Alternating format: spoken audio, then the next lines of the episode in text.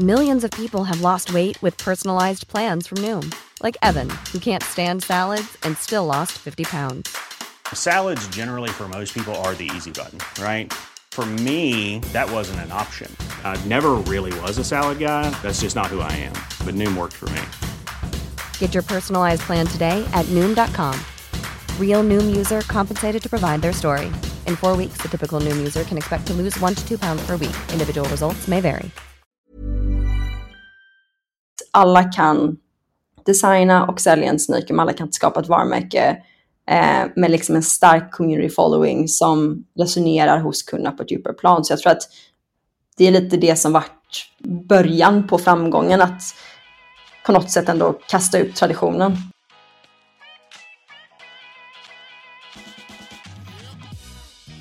Välkommen till en timme med där jag, Sanja Tigeltia, träffar människor som inspirerar mig. Vi pratar om deras karriärresa, lärdomar, motgångar och helt enkelt självutveckling från ett businessperspektiv. Hej Sannas! Hej Sanja!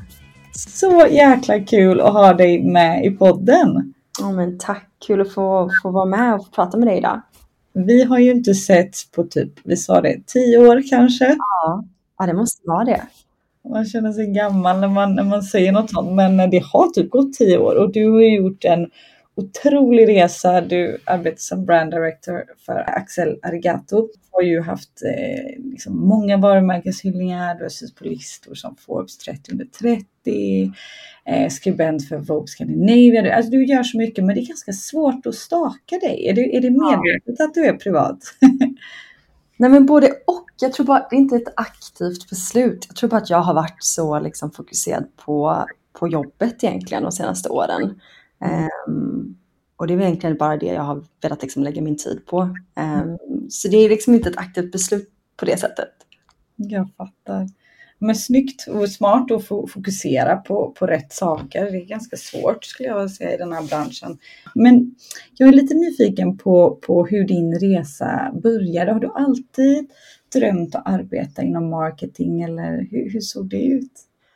Ja, men mer eller mindre. Ehm, jag ger liksom mycket av min, eh, min attityd och liksom sätt att förhålla mig till livet och jobbet och så till ehm, min barndom och min uppväxt. Jag tror att um, nej, men jag är liksom första generationens invandrare, jag är född i Iran och växte upp i Göteborg i östra Göteborg, ett område som heter Studiegången, ehm, av en ensamstående mamma och en äldre syster. Och, ja, men det var inte helt lätt att liksom navigera barndomen i, um, i, i Sverige, men jag var också omgiven av liksom en väldigt stark community och briljanta och liksom starka ensamstående minoritetskvinnor och lärde mig egentligen ganska tidigt att det inte riktigt fanns något annat val än att jobba. Så jag växte upp och dagdrömde mycket, önskade liksom att jag skulle vara framgångsrik och ekonomiskt oberoende för att jag inte precis ville att alla de här sakerna skulle hända mig med. Och jag tror att det är egentligen där det började för mig, att jag verkligen uppskattade vikten av liksom hårt arbete från ung ålder. Och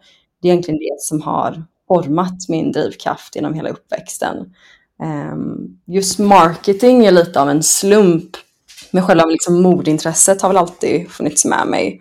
Jag är ganska kreativt lagd som person och just att arbeta i modebranschen var ändå någonting som jag alltid drömde om så länge jag kan minnas i alla fall. Och kläder för mig är väl lite det som har ändå någonstans liksom fångat upp mig som barndom och varit lite min tillflykt. Ehm, men också ett väldigt bra sätt för mig att uttrycka mig själv och liksom hjälpa till att någonstans här förändra hur jag kände för mig själv i en ung ålder och klä på mig på morgonen och välja lite vem jag ville vara och hur jag ville presentera mig själv för världen. Ehm, jag hade liksom aldrig råd med något men ehm, mitt starka modintresse växte ändå till slut till en karriär. Vad imponerande och jag menar Axel Arigato är inte så gammalt bolag. Ehm, alltså om man tittar tillbaka och det har hänt otroligt mycket. Hur skulle du säga, hur har ni tagit er dit? Och du var ju med egentligen från ganska tidigt, från start nästan, eller hur? Ja, Nej, men jag gick med i bolaget 2015 eh, när jag själv var ett och ett halvt år in på Handels. Och eh, mejlade egentligen grundarna eh, och nästan bönade efter ett jobb och ehm, efter flera månader så sa de äntligen ja till att träffa mig och jag vet inte riktigt vad som fick mig att vara så ihärdig och liksom inte ta nej som ett svar. Jag var 20 år, pluggade fortfarande på Handels, totalt oerfaren. Visste heller inte att de hade lanserat Axeligato bara tre månader tidigare och att det fortfarande bara var de två som drev det. På den tiden när, de, ehm, när jag hittade varumärket så, ehm, så hade de egentligen fortfarande, nej men det var liksom en global look and feel och ehm, de hade en del följare på Instagram vill jag minnas. Så att jag trodde initialt att de var mycket större. Så vi, vi träffades på en lunch och de var villiga att chansa på mig. Um, och när jag började på varumärket så var det egentligen bara grundarna, det var en person som packade alla ordrar um, för att vi hade liksom laget internt. Och sen så var det en praktikant som, tog, um, som hade kundtjänst, det var det jag tog över från den personen. så det var egentligen initialt det jag började med och sen tog på mig alla uppgifter som, som fanns för mig i en startup-miljö. Så vad som än behövdes göras, jag gjorde det med ett så litet team så behövde man egentligen bara någon som kunde så get the stuff done och um, insåg ganska snabbt att uh, det också är det bästa sättet att växa. För jag hade ju såklart ambitioner på att göra mer än en kundtjänst. Um, men jag såg till att vad som än liksom assignades till mig så levererade jag resultat och försökte naila den uppgiften. Och till slut så kändes det ändå som att, som att de noterade och um, kände väl också själv att det här är en person som kan få få saker och ting att hända och sen därifrån har det egentligen växt. Wow! Och, och det är väl det också som är ett, ett vinnande koncept och någonstans inte vara för fin för några uppgifter och leverera det man får. Nej men precis. Ja, jag har verkligen gjort liksom allt man kan tänka sig och att vara en av de första medarbetarna har ju verkligen inneburit att jag har fått ha flera olika roller på bolaget. Jag har liksom varit marknadschef, jag har arbetat med PR, gjort influencer marketing, sociala medier. Jag har gjort verkligen allt man kan tänka sig. Um, och sen så i min nuvarande roll så um, har jag fått liksom ändå smalna av lite och arbeta främst med liksom produkt, varumärke, marknadsföring, egentligen alla affärsområden som formar varumärket Axeligato externt, så det är fortfarande ett ganska brett scope. Um, leder också ett väldigt liksom, kreativt och talangfullt team, sitter med i ledningsgruppen, jobbar väldigt nära Mac som är vår medgrundare och kreativ chef på allt som har med liksom varumärke och produkt och riktningsstrategi att göra. Så att, ja, men det är verkligen ett företag och ett varumärke som jag har fått eh, turen att eh, vara med och bygga upp från grunden.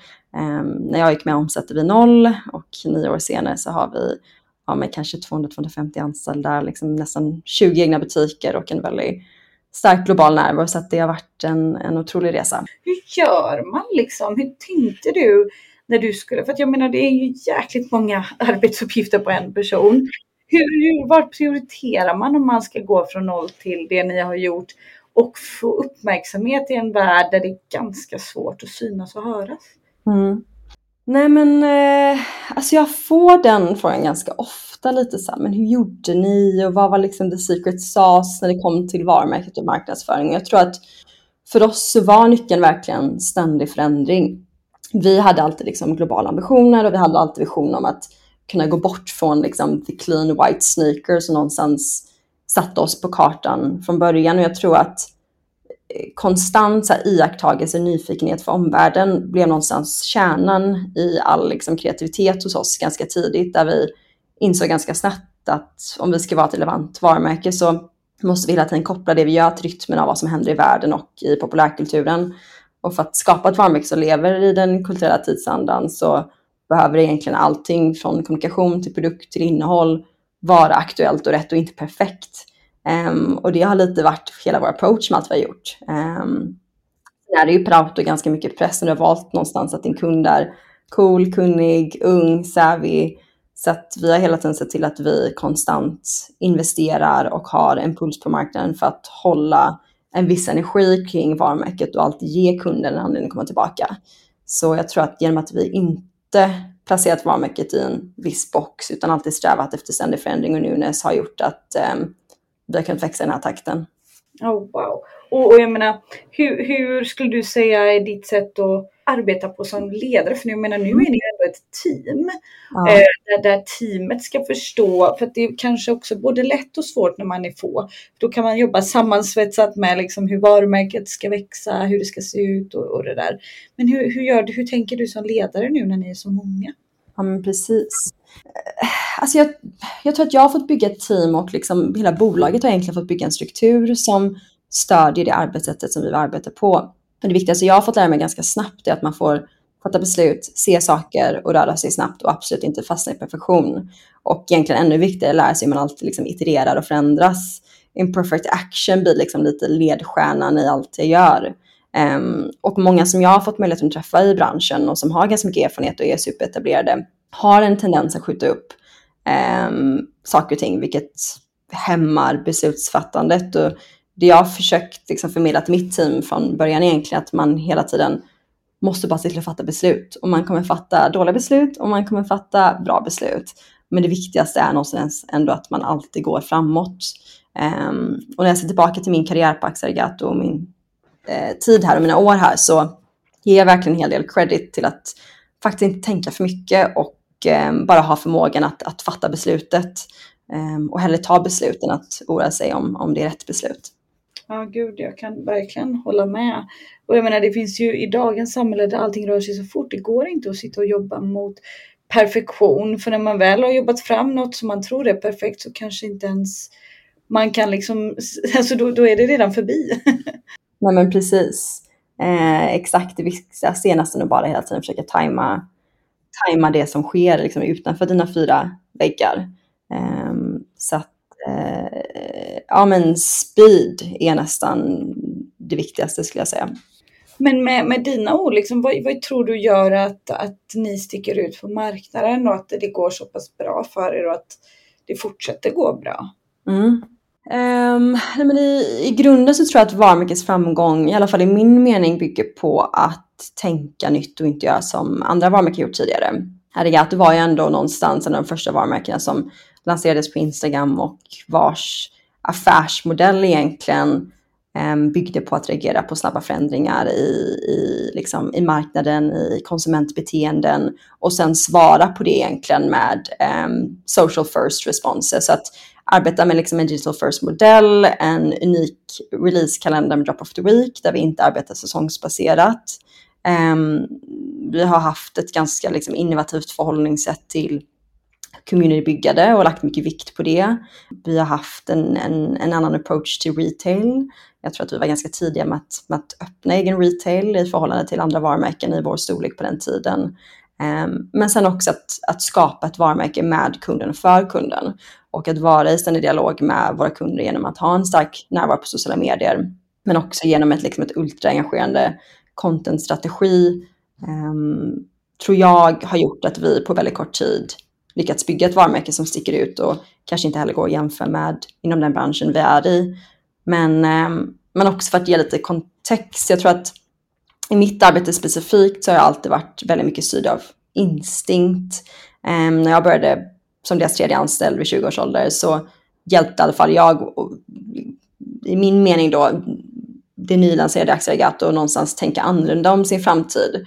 Um, på den tiden så var det så mycket direct to consumer varumärken som började poppa upp och insåg ganska snabbt att ska man bygga ett framgångsrikt varumärke och en direct to consumer business i en konkurrenskraftig marknad så behöver man marknadsföra sig lite annorlunda tidigare. Och på den tiden och även idag om man ska vara helt ärlig så ser alla DTC-varumärken exakt likadana ut. Och de är byggda på samma sätt. Um, men alla 150 av dem kan inte bli framgångsrika.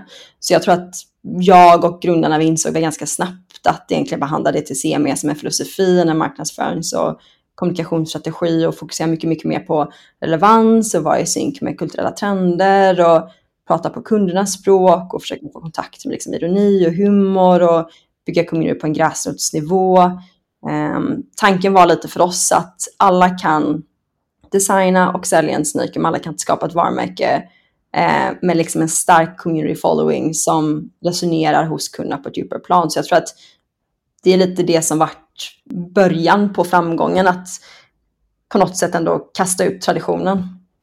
Verkligen. Och jag menar, jag tycker någonstans att varumärket stack ut redan från start med att tänka lite annorlunda, även om det var väldigt nytt. Jag kommer ihåg min, något gammalt ex till mig hade de mm. första sneaksen ni släppte och då fick man med Axel Arigato pinnar, alltså sådana mm. japanska pinnar. Mm. Jag har kvar dem än idag. Alltså, mm. jag, det är så briljant, alltså på något sätt och göra lite annorlunda redan då. Mm. Jag tror det är hela liksom, ja, men unboxing-upplevelsen och också tanke, tanken bakom hur vi bygger våra butiker. Att så här, vi lever ändå i en digital värld och, och försöker hitta de här möjligheterna att, att, att få till det här extra som är instagrammable. Att man kan ta upp sin telefon, ta kort och lägga upp sociala medier och få det här tydliga liksom word of mouth eh, effekten är också någonting som vi varit ganska liksom, eh, måna om.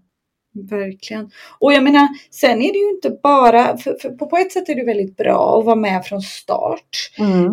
För, att, för att man verkligen är med från start. Men det är också utmanande att behålla glöden och se, liksom, det förändras ju väldigt mycket sen start. Och vad skulle du säga har varit motgångarna med att ha varit med så tidigt? Ja. Eh, hur, hur har du tacklat de här?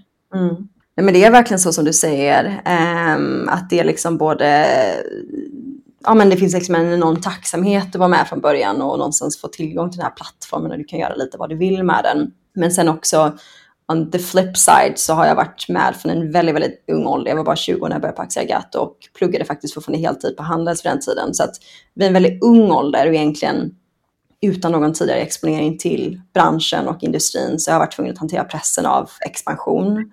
Ehm, men också fått arbeta väldigt hårt för att vara en stadig bidragsgivare för att konsekvent driva bollen framåt och egentligen växa lika snabbt som företaget har, om inte snabbare. Och det är ganska vanligt i sådana här uppstickarbolag att, att man någonstans växer ifrån de tidigare anställda. Så att jag har verkligen fått eh, jobba hårt för att kunna konsekvent driva bollen framåt. Um, och när jag började på Axagato, jag hade ingen aning om vad jag gjorde.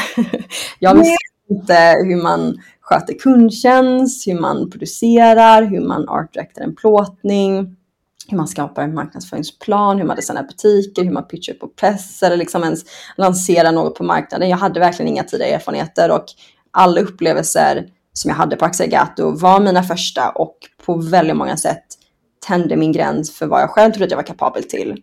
Ehm, jag hade alltid brave face utåt, så här, jag klarar det här, men bakom kulisserna så hamnar jag också i många make it or break it situationer där man bestämmer, okej, okay, kommer jag släppa allt eller ska jag bara fortsätta?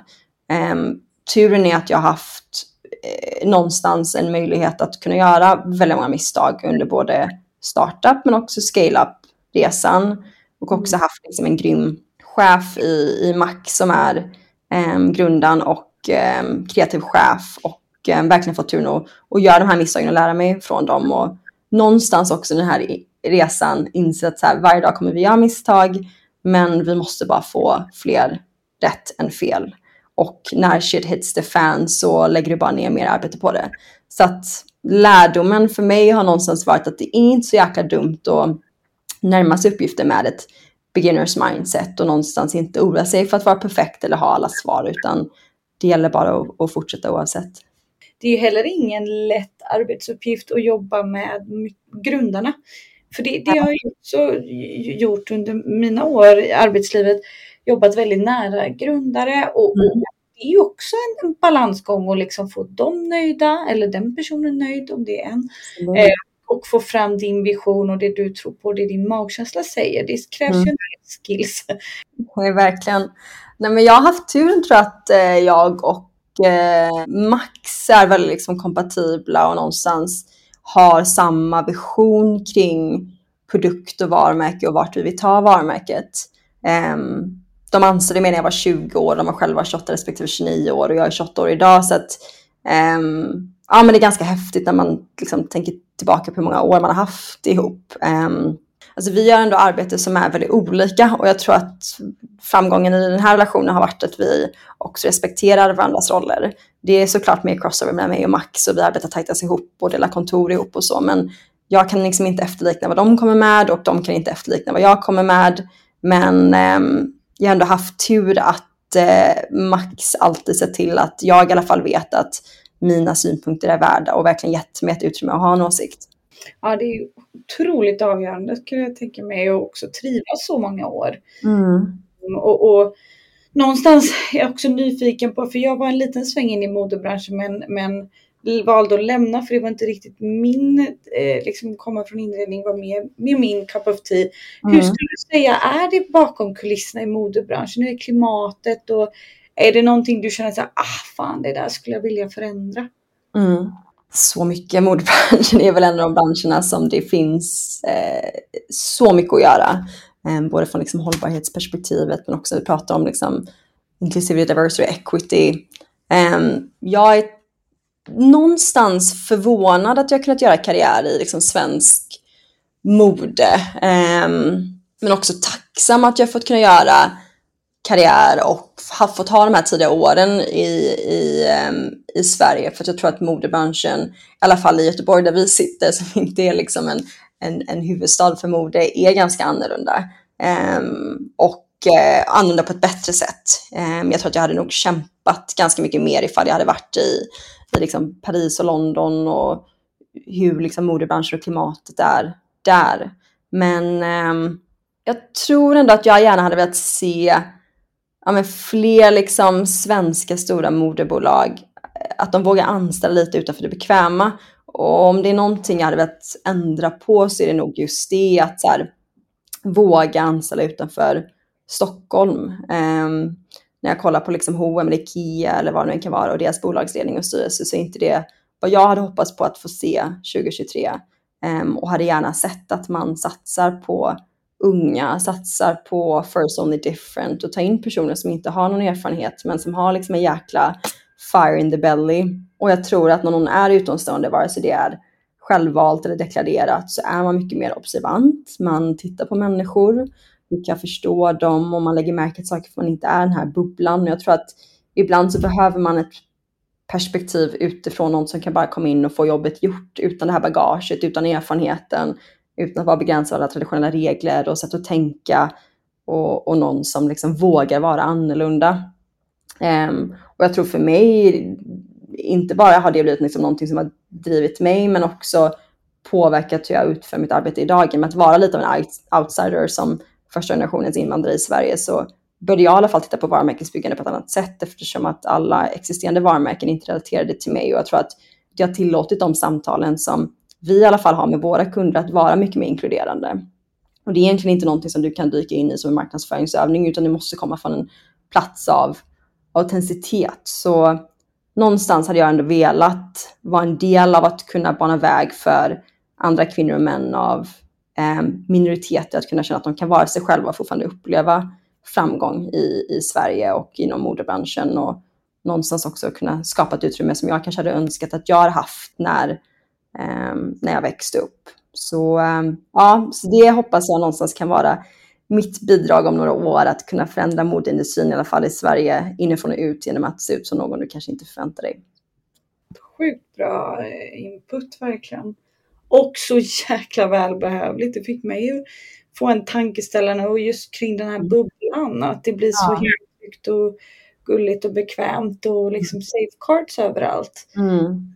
Och det speglar ju inte kunden. Det kanske är också därför inte alla lyckas som varumärken idag.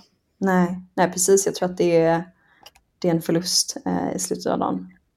Men vad, vad, hur ser du liksom eh, framtidsspaningar om du tittar på just inom liksom varumärkesbyggande och, och en marknad i modebranschen för att överleva framåt? Är, mm. är det någonting du tror kommer vara liksom avgörande att tänka på? Mm. Det tror jag verkligen eh, kommer vara avgörande för att ha liksom, ett framgångsrikt bolag utåt, men också internt om man kollar på organisationen. Jag tror att det är viktigt för ens anställd att kunna ha någon att, bencha sig mot och kunna se liksom att någon annan som de kan relatera till kan ehm, eh, komma in i vissa utrymmen och, och, och ta plats. Eh, så det tror jag kommer vara otroligt viktigt. Och sen tror jag att generellt liksom i branschen, om man tänker bara på varumärkesbyggande och, och marknad i modebranschen så tror jag att community är ett ganska trött ord och många liksom slänger det lite hur som helst. Men eh, att kunna växa med en stark community är otroligt viktigt. Och för att kunna bygga communities tror jag att det är också viktigt att du är en del av communityt. Eh, när du känner kunden så vet du också hur du kan prata med kunden. Så att, att, att kunna ha den, den formen av representation internt på ett bolag tror jag kommer bli otroligt viktigt. Är det också så lite du tänker på när, du, när ni rekryterar in eh, Eh, till Accelerato att, att eh, det ska vara unga hungriga som kanske inte alltid får möjligheter? Eller hur, hur ser ni på rekryteringsprocessen? Ja, men vi jobbar otroligt mycket med liksom unconscious bias och vi gör en hel del arbete med rekrytering och hur vi rekryterar. Och, um, jag själv är med i liksom Mentoring Matters som är egentligen ett mentorsprogram där jag um, har två personer som jag pratar med varannan vecka för att kunna stötta dem i deras resa och de är själva kommer från liksom, en minoritetsbakgrund. Så att eh, jag själv i alla fall tänker otroligt mycket på det. Mm. Ehm, och, och försöka ägna mycket mer tid åt, åt impact och, och mentorskap. Jag tänker, det, det, jag kan anta att du får frågan ganska ofta hur man gör för att ta sig dit du har gjort. Om, man nu då vill följa liksom ditt spår och någon dag arbeta som brand director eller inom, inom varumärkesutveckling på något sätt eller kreativt. Mm. Vad är dina tips för att någonstans lyckas inom det? Mm. Nej men det viktigaste är att, att bara liksom få en fot in och jag får höra ganska ofta av peers men också nästa generation att man inte liksom tackar ja till ett jobb som skulle kunna vara helt grym för ens karriär för att det är under ens pay grade eller att man tycker att men jag har studerat ekonomi i tre år, varför skulle jag börja jobba med kundtjänst och ta en dålig timlön och, och jag har liksom aldrig riktigt förstått det utan det viktigaste är verkligen att man kommer in och sen så kan man naila de arbetsuppgifterna som man får och, och jobba sig upp. Och sen när du väl kommer in så slutar det heller inte där, utan du är aldrig en färdig produkt. Du måste alltid exponera dig för någonting nytt för att kunna växa och, och ta dig framåt. Um, men jag tror det viktigaste är att så här, aldrig stay in your lane. Och jag vet inte riktigt hur man säger det på, på svenska, men var liksom inte rädd för att, att helt och hållet byta spår. Var inte rädd för motgång jag menar, titta på alla saker som stod emot mig när jag började på Axelgato. Jag var ung, jag var kvinna, jag var en invandrare i det här landet, jag hade ingen tidigare modeerfarenhet, inga branschkontakter. Eh, jag satt inte i en modehuvudstad, jag har aldrig haft någon som har kunnat vägleda mig inom någonting. Jag har fått liksom hitta min egen väg och eh, skapa min egen väg till, till någon form av framgång. Och det viktigaste är bara att man inte låter de här grejerna hålla en tillbaka. Får man hundra nej, det är liksom inte en vägspärr, det är en utmaning och utmaningar behöver eh, fuela din energi och passion. Och snarare se det som en drivkraft. För jag kan också uppleva ibland att det är liksom våran generation, om man nu får säga så. Mm. Alltså kanske lite mer hustler-generationen att bara så fan jag ska göra allt för att lyckas. Det mm. finns ingen arbetsuppgift som är för under mitt värde att jag ska göra allt. Man, gör ja. det för att få en fot in för att liksom så här och, och, det känns lite som att ibland jag får också möta den att så här, ah, men det är inte riktigt min arbetsbeskrivning eller inte så här. Mm. Jag bara, för fan, så funkar det inte. Men det gör verkligen inte det och eh, det är också så här, det är så man bygger självförtroende. Man tar sig an nya arbetsuppgifter, man inser att fan, jag är grym på det här, man tar större ansvar. Så att, i min mening så är det också nästan det enda sättet att kunna växa med ett bolag. Det är att ta sig an nya arbetsuppgifter, visa att det här kan jag och så får man mer ansvar.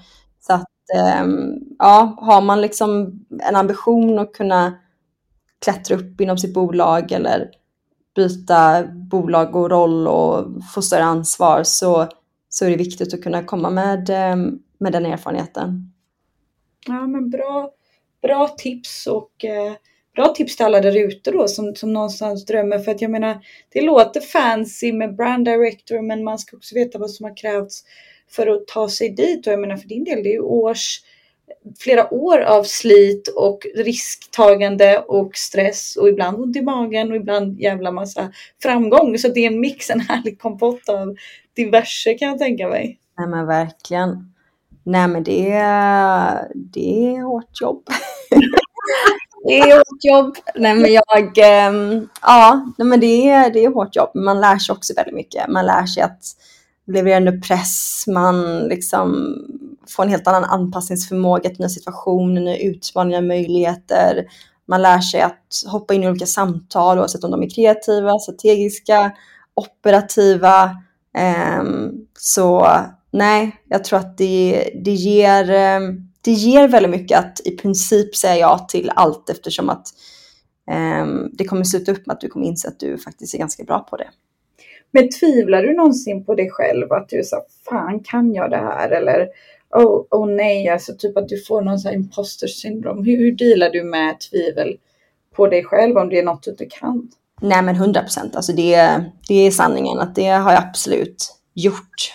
Um, men samtidigt så hade jag också en ganska stor vision om hur jag ville att mitt liv skulle vara. Så att jag har också någonstans hållit mig väldigt fokuserad på det. Um, och um, är liksom ändå en person som letar efter framsteg i allt jag gör. Så att jag, jag slänger mig hellre ut och eh, liksom landar platt än att inte testa alls. Mm. Um, så att, um, jo men det är såklart att, att självförtroendet har svackat under perioder, men faktumet att jag har kunnat ta, mina, ta mig an en arbetsuppgifter som jag kanske trodde att jag skulle vara bra på och faktiskt insåg att oh shit, jag är riktigt bra på det här. Det har byggt på mitt självförtroende och gjort att jag har kunnat ta mig an nya arbetsuppgifter med mer självförtroende. Um, så att, um, ja, det är såklart liksom tufft och läskigt och slänga sig ut, men ehm, um, alltid ändå varit fokuserad på, på, um, på, på resan någonstans. Men hur har du koll på alla liksom framtidstrender och håller dig uppdaterad? Måste man levas, andas och vara i det för att ha koll? Eller liksom så här, för det kan jag känna stress över att så här, mm. jag orkar inte alltid vara Nej. en del av allt det här. Och, och men man vill ändå ha koll.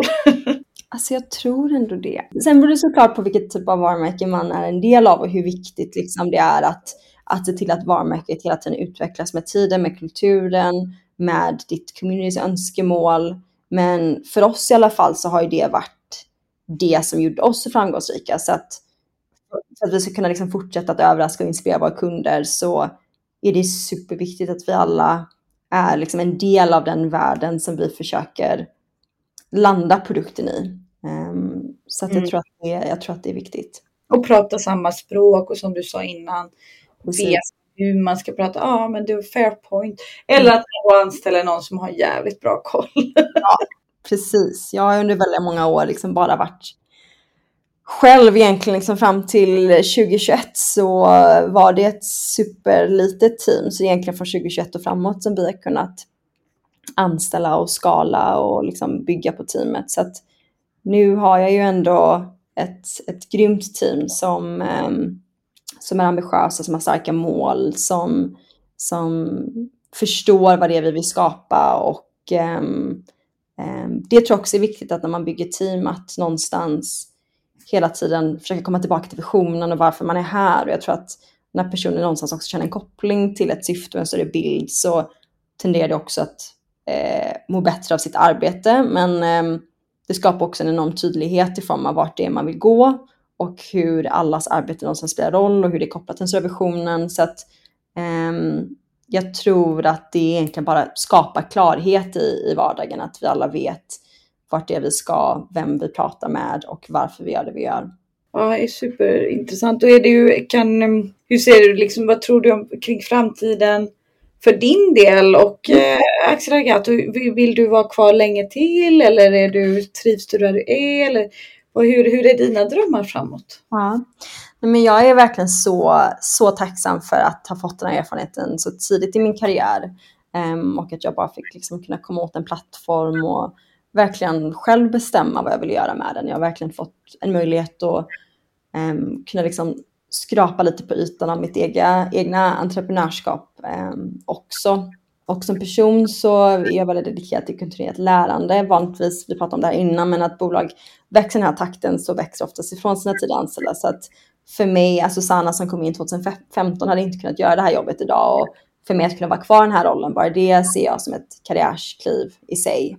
Ehm, men utöver min roll på Axel så försöker jag kliva ut lite åt sidan och också se till att jag kan få mina karriärströmmar att hända under min livstid. Och i min roll så är jag van att bära flera hattar, så nu är det någonting som jag vill kunna göra med min karriär. Och en del av den resan har lett mig till att kunna hoppa in som konsult för andra varumärken, men också arbeta med modejournalistik som alltid varit en dröm för mig.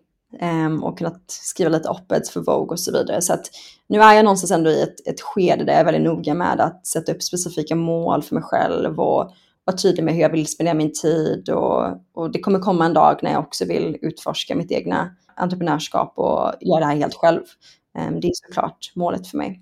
Det ska bli sjukt kul att följa din resa. Man har ju en känsla av vissa människor, man vet ju att du kommer ju bli allt det där du Så det kommer vara sjukt kul att ha med dig igen om tio år. You saw, manifested this. Det får vi göra, det har varit kul. Det hade varit sjukt kul. Mm. Men alltså, så jäkla roligt att, att prata med dig och det var verkligen som en catch-up. Alltså, vi har inte sett dig på tio år och nu Jag vet. det är så coolt att bara höra allt du har haft för dig och hunnit med och sjukt inspirerande. Tack snälla verkligen för att du ville vara med. Tack Sanja. Tack.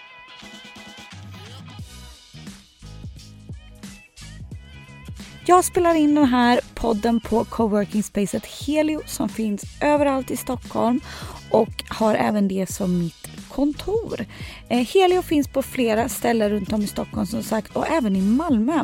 Så letar du efter en kontorsplats och kika på helio.se.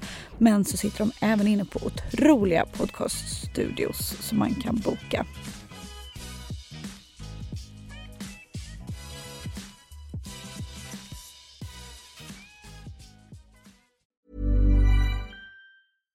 Hi, I'm Daniel, founder of Pretty Litter. Cats and cat owners deserve better than any old fashioned litter. That's why I teamed up with scientists and veterinarians to create Pretty Litter.